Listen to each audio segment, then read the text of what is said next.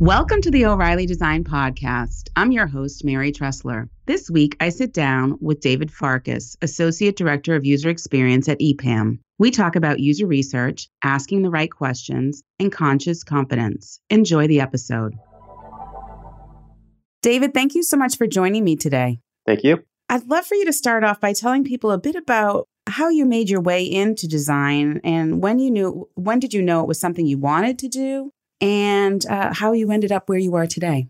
Sure. So I'm one of those fortunate folks that I've always been involved in the arts in some way, shape, or form. Uh, my parents and family was all encouraging of literally drawing on the walls and setting things up and all in the house growing up. And I actually went to an art school for middle school and high school. So I've sort of always been on that trajectory in some some way or another. And when I applied, uh, I went to Carnegie Mellon for undergrad. I initially went for industrial design, thinking, you know, toy design and product design and things like that. And very quickly, I discovered human computer interaction as a dual major. And I immediately gravitated towards that just because of all of the things happening around technology and embedded technology and everything like that. I sort of already saw then that that was sort of the way that careers were moving and everything was shifting. So it was a pretty natural progression in that way. And then when I graduated Carnegie Mellon, I started at PNC Bank as one of the first two designers uh, from an interaction standpoint with them. Stuck around for about a year and a half or two years, and then I've been in the consulting game uh, since bouncing around. Awesome, awesome. So tell me about um, what you do at, and is it EPAM? Yes, EPAM. Um, and and what is EPAM? Because um, I was I was surprised to to learn how large it is. Yeah, so EPAM is a uh, software development consultancy. We're a uh, little over twenty thousand people globally. Uh, primarily a lot of lot of offshore development resources, and over the last few years, we've been growing and expanding in the UX and consulting space. So really broadening our reach uh, across North America and Europe to really provide that that business consulting. Anything from healthcare and finance applications, e-commerce, uh, business systems and service design. Uh, that's that's really our our focus um, from the North America perspective. And then being full service, being able to integrate with all of our development teams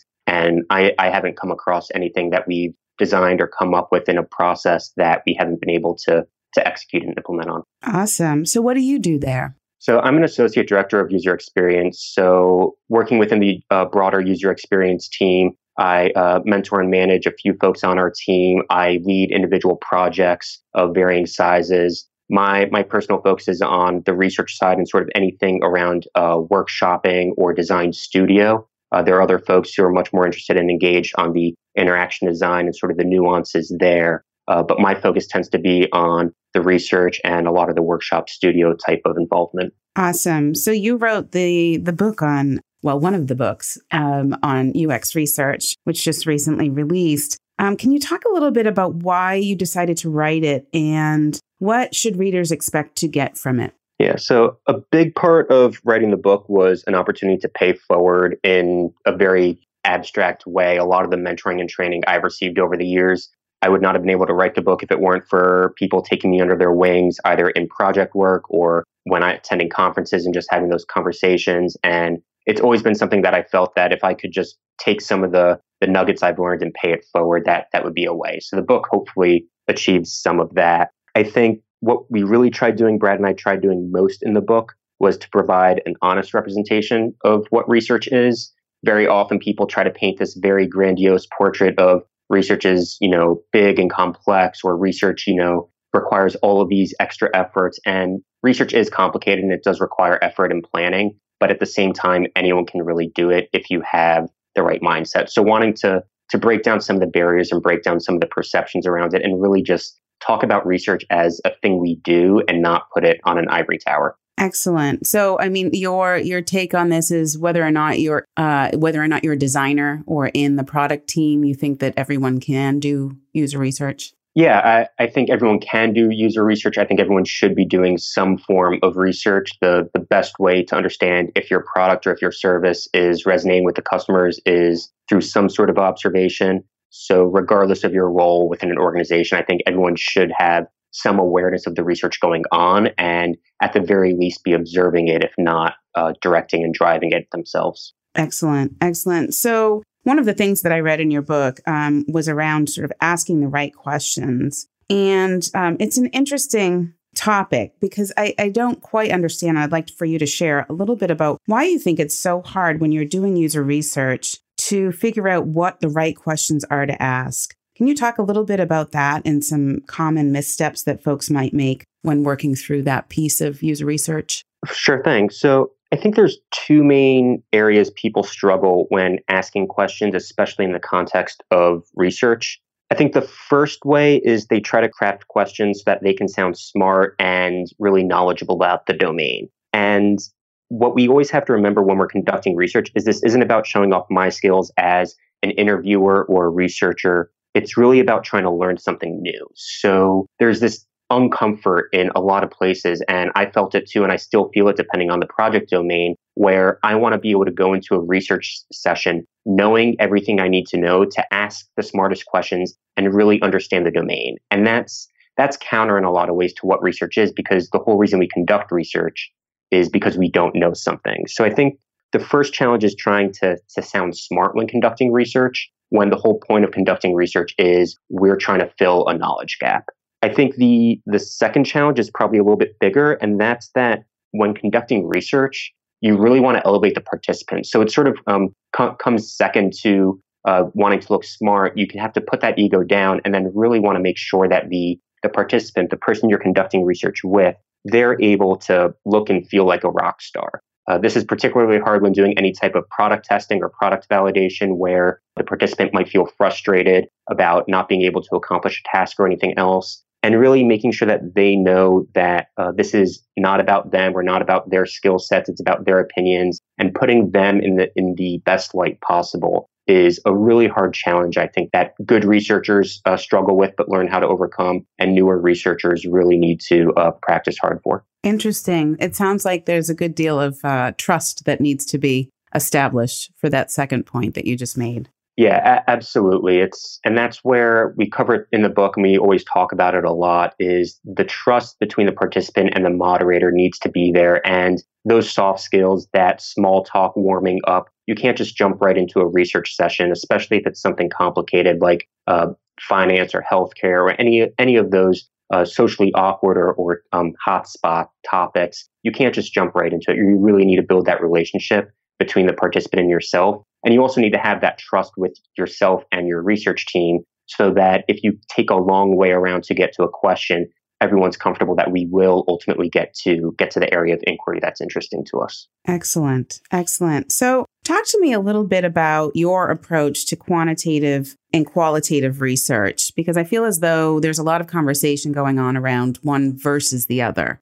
Um, but I don't think you look at it that way. No, it, it's definitely not a one or the other and a one against the other. The they should always complement each other and and be used to enhance each other. So I'm fortunate that we have a dedicated analytics team where whether it's Google Analytics or some other tool, they can pull up key metrics for us. And we always try to use the analytics to inform the qualitative research. And I think that's really the best way to do it. So when you come into a project at, you know, step one, looking at the quantitative analytics, anything that exists there can start to inform the demographics of participants you want to speak with, any of the basic usage problems. And while quantitative doesn't explain the, the why or the motivations behind something, it can expose what is going on and then really help inform uh, inform the qualitative research and the, and the line of questioning you ask there. Excellent. Interesting. So I imagine that you're working in a pretty agile environment there. Um, I'd love for you to talk a little bit about any advice you have for product teams that are working in a fast-paced environment and are trying to, you know, figure out how do you conduct thorough user research when there are such time constraints. So I, I think there's a, a, bit of a misconception that thorough means long, time consuming, and expensive. And thorough really just means, in my mind, that it's ongoing. So I think the real the real lesson to be taken away of in any type of agile or lean environment is that any research is better than no research and start as small as you possibly need to. If that's guerrilla research, taking out sketches to a to a coffee shop and having a conversation there, it gets the ball rolling, it gets the conversation starting. I I think there's a lot of risk involved in doing a guerrilla research like that, as opposed to doing something a little more formal and properly sourcing your participants. But any research is better than no research. And it can really happen also at any phase of the project. So there's another misconception often that research has to happen at the beginning. And if we miss the research, you know, uh, that ship has sailed. But really, we can do research at any time, and we should do research at any time when we're discovering the problem, defining the solution, validating the solution. And all of those things can happen very quickly and become part of a sprint cycle and part of our, our design iterations. Awesome. So beyond that misperception, what are what are some of the other misperceptions of user research? So I think one of the most common misconceptions is that you need to be a researcher to do research. And I've been on projects where business analysts, project managers, account managers, everyone has actually been on the research with me. And with a five or 10 minute conversation beforehand, they've been able to understand what our area of inquiry is, what some common practices or best practices are as far as researcher, moderator, note taker, participant dynamics are. And really, just with a little bit of training, a little bit of preparation, anyone can really accomplish uh, research and conduct research. And hopefully, that's one of those areas where, by breaking down the language, we were able to to really uh, promote and encourage the fact that anyone can can conduct research. That's great. So I think an, another uh, two misconceptions about research is that it's expensive and time consuming pretty often. So again, the very often in our pre-sales or in our sales cycles, we hear that the cost of research is too high. We need to get right into the design. And it is true. Research does take time and research does take additional expense. But I think one of the biggest areas of uh, to counter that is to just have a conversation about the risk of not conducting research. So this is something pretty common when we think about implementation and development. The idea of code debt and technical debt and not building something right the first time means that you have a lot of overhead moving down further into the life cycle of a project. And that exists on a user experience side as well. And the easiest way to diminish that user experience debt is to conduct research early, conduct research often. And while it might be time consuming upfront or to plan for it, or a little uh, more costly to plan for those things in advance, in the long term, it really helps uh, speed up the process, the design cycle,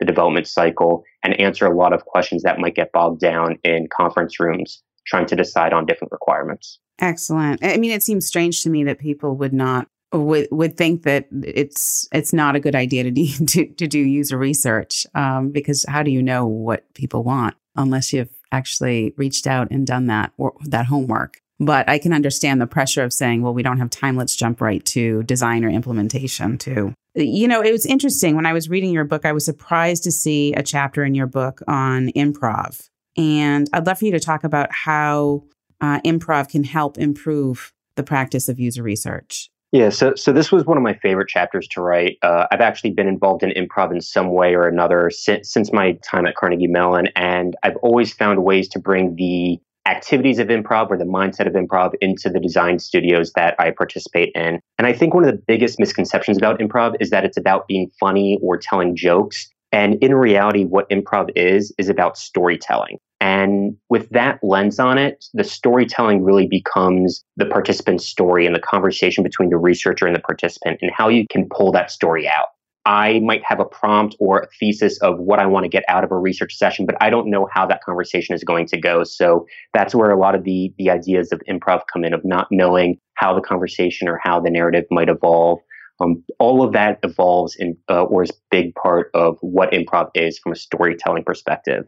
There's there's also a lot of key lessons or rules or guidelines of improv that I think translate into a design studio and a research environment really well. And two in particular are the idea of supporting the fellow players and sort of rolling with the punches. So again, we want the participant to look like the star. We want our moderator to be able to have a fluid conversation. We want the note taker to be able to have the best instance of recordings and note processing. So there's this element of being able to support everyone, whether it's through body language or small talk and just having that trusting environment that that we spoke of earlier. And then rolling with the punches. Technology fails, participants sometimes aren't as engaged or forthcoming as you might want them to be. So just being able to to shift with that conversation and really really make the best out of any conversation or any research session as as you can is really just something that the more I practice improv, the more I realize how things might change on the fly. It's a really good, comfortable state of mind to be in that anything that can go wrong will go wrong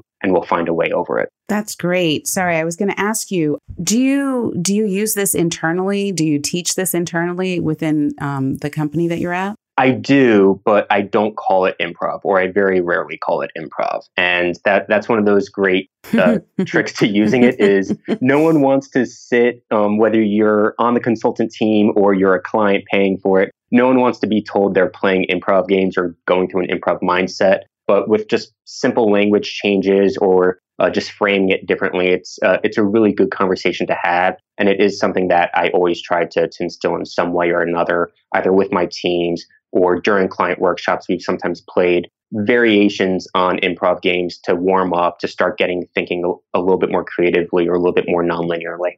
Mm, it is interesting. I've only tried it once. It's quite uncomfortable the first time you try it. I will say that. Um, but it, it, I can see how it opens your mind. Yeah, it, it's definitely uncomfortable the first time, and for better or for worse, it is a strange, strange drug. Um, I'd like to think of myself as a extroverted introvert or introverted extrovert, and the 30 seconds or minute or two when I'm running a scene, doing improv or running a workshop, and I have that mindset, that's some of the most energizing time. And then I'll I'll be completely mentally drained afterwards. But there's something about the act of improv that's really invigorating in my mind. That's awesome. That's awesome. Um, so, what advice do you have for designers that are just entering the field? So, I think the biggest piece of advice I say is don't be afraid of the words I don't know. Um, this is something I definitely struggled with when I was first starting out, and I still, I still every now and then want to hold back on. And other people are constantly nervous of saying, there's nothing wrong with not knowing the answer. That's that's why we conduct research. It's why we go out in the field. It's why we look at analytics. And there's this idea that designers need to have all the answers, that we need to have all the solutions. But really, there's going to be areas we don't know about. If you've never worked in e-commerce or you've, you've never worked in finance, you might not know all of the terms or all of the processes or all of the vendors. And it's okay to ask someone else on your team. It's okay to ask the client what these things are, especially early in the project. It shows you're interested, it shows you're engaged. And then you can fill that knowledge so that the next time you have a similar project, you have that much bigger of an understanding. So I'd say that the biggest thing is don't be afraid uh, to say I don't know and and ask for help in that sense. That's that's why we do research. It's it's what I love about research. It's the it's the fact that I'm allowed to not know about things. That's great. That's that's great advice. I mean, I think a lot of people feel as though they should know what they don't know. But I feel as though um, what you're saying is like it's okay to go in and sort of uh, th- there's more of an open discovery process. Yeah, so there's the idea of the conscious competency matrix, and it starts with actually being unconsciously incompetent. So it's the idea that you start not knowing what you don't know, and then you move into knowing what you don't know, knowing what you know, and finally uh, subconsciously knowing what you know. So it becomes ingrained in you. And that only happens through research. So the idea that you start not knowing what you don't know is David, you're going to be doing this project on some large healthcare application. Okay, I don't know anything about healthcare. I don't know where to start. And that that's actually the first question of research. And then I can start to understand, okay, the project is about these areas of healthcare. And now I know I don't know about these three of the four areas. So let me explore into that then I ultimately learn about those areas and I, on a very conscious level, I can go and pull it out of my memory bank the different pieces of knowledge. And then ultimately, by the end of the project, presumably, the knowledge is so ingrained in my brain that I don't have to think about what the answers are when people ask me about acronyms or workflow or process. It just becomes a natural part of my conversation and something I'm able to speak speak uh, naturally on. Awesome.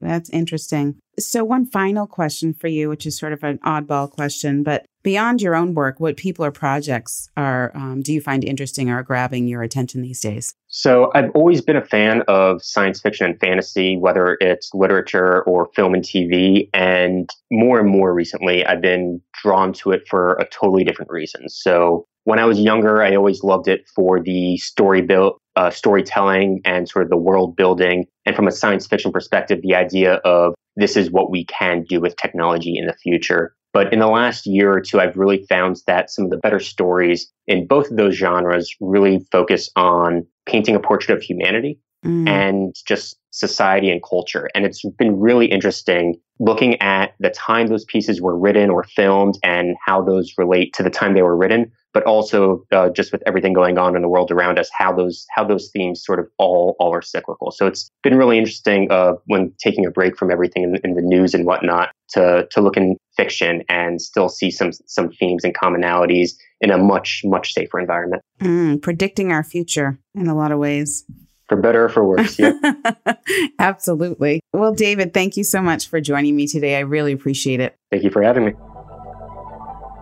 Thank you for listening. You can reach David on Twitter at DAFarkas8. You can subscribe to the O'Reilly Design podcast through iTunes, Stitcher, TuneIn, or SoundCloud. And be sure to leave a review while you're there.